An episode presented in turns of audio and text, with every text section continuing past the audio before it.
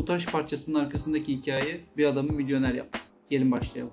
Vietnam Savaşı henüz bitmiş, Watergate skandalı ise henüz patlamıştı. Haliyle ABD'deki vatandaşlar için karamsar bir hava hakimdi. Öylesine garip bir ortam vardı ki üzerinde gözleri olan bir taş parçası evcil hayvan olarak alınıp satılabilecek seviyeye gelmişti. Kahramanımız Gary Dole 1975 yılında Kaliforniya'da metin yazarlığı yapan bir adam. Bir gün arkadaşlarıyla birlikte bir şeyler içmeye gidiyor. Olay da tam olarak burada başlıyor. Sohbet esnasında arkadaşları kedilerin ve köpeklerin kötü yanlarından bahsediyor. Evi şöyle dağıtıyorlar, etrafını toplamak zorundayız, arkasını evirip çevirmek zorundayız. Her gün durum ne olursa olsun yürüyüşe çıkarmayız gibi evcil hayvanların sorunlarından bahsediyorlar. Geri ise eğlenceli bir adam. Duruyor mu yapıştırıyor cevabı. Benim böyle sorunlarım yok. Benim pet rakım var. Evcil bir kaya, evcil bir taş. Onun öyle dertleri yok diyor. Buradaki pet rakı videonun başından sonuna kadar aslında taş olarak değerlendireceğim ama olabildiğince pet rak olarak anlatmaya çalışacağım. Geri'nin bu benim evcil bir taşım var, pet rakım var söylemi o gece gülüp geçmeyle geçiştirilebilecek bir meseleden çok daha fazlasına dönüşüyor. Geri o gece eve gittiğinde bunun aslında hayata geçirilebilir bir fikir olduğunu ve bunun için el kitapçığı yazması gerektiğini düşünüyor ve oturuyor yazmaya başlıyor. Evcil bir taş parçası aslında insanlara neler sağlayabilir diye güzel bir metin kalemi alıyor.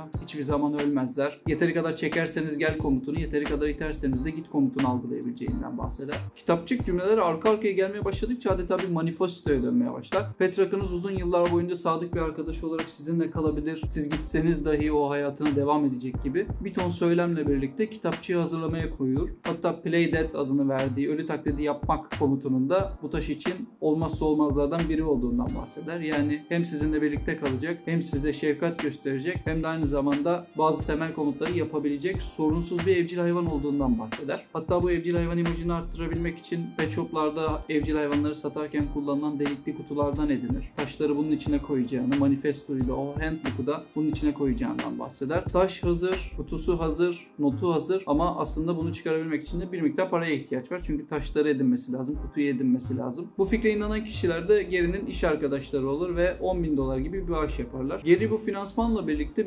1975 yılının Ağustos ayında ilk defa San Francisco'da Petrak'ı tanıtıma çıkarır. Aslında buraya kadar hikaye bir girişimcinin, bir insanın nasıl başarısız olduğunu ve bu başarısızlıktan çıkardığı dersle bir taş parçasından nasıl milyon dolar kazanabileceğini anlatabilecek gibi ilerliyor. Ama süreç böyle işlemez ve ürün çıkar çıkmaz lüks mağaza zinciri Neiman Marcus bu üründen 1000 adet almak ister. Neiman Marcus'u birçok mağaza zinciri takip eder ve Petrak bir anda mağaza zincirlerinde yer alan bir ürün haline gelir. Geri'nin asıl işi reklam yazarlığı olduğu için ve bir ürünün nasıl viral olabileceğini bilebildiği için işin pazarlama tarafına hakim olduğu için bir basın bülteni hazırlar ve bu basın bültenini basına dağıtır. Dağıttığı bu bültende Petrak'ın artıları ve ne kadar sansasyonel bir ürün olduğundan bahseder ve Newsweek gibi dünya ünlü yerlerde bu basın bülteni yer alır ve Petrak'ın reklamları dönmeye başlar. Petrak özellikle bu haberler ve insanların ürünü anlatmasıyla birlikte viral haline gelir ve hesaplamalara göre geri o dönem günde 10 bin adet Petrak satmaya başlar. Bu videoyu araya bir yere sıkıştırmak için çekiyorum. Petrak öylesine büyük bir hayran kitlesine ulaşmıştı ki tişörtlerin, hayran ürünlerinin yanı sıra üzerine şarkılar yapılan bir trend haline gelmişti. Şimdi şarkıyı biraz dinleyelim, devam edelim. What you don't know about, don't knock. I'm in love with my pet. What you don't know about, don't knock. I'm in love with my.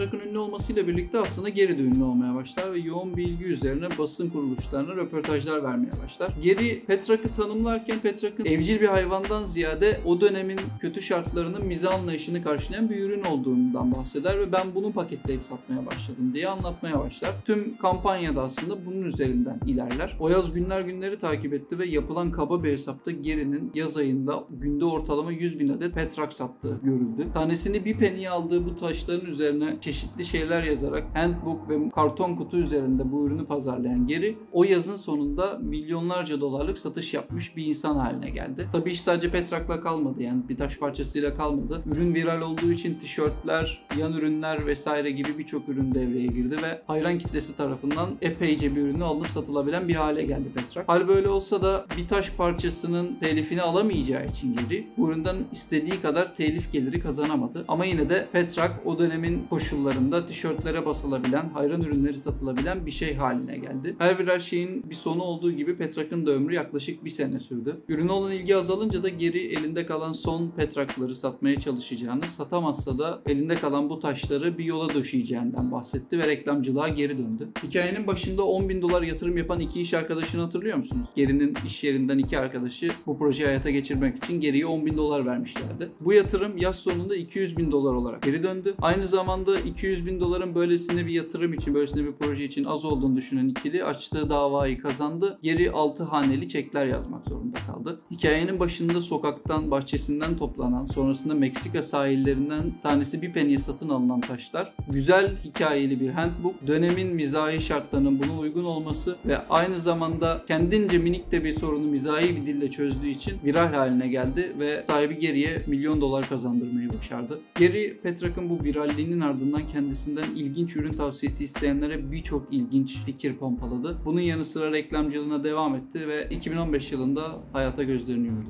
Bu video ilginizi çektiyse şu video da kesinlikle ilginizi çekecek. Ama o videoya geçmeden önce videoyu beğenmeyi, abone değilseniz kanala abone olmayı unutmayın.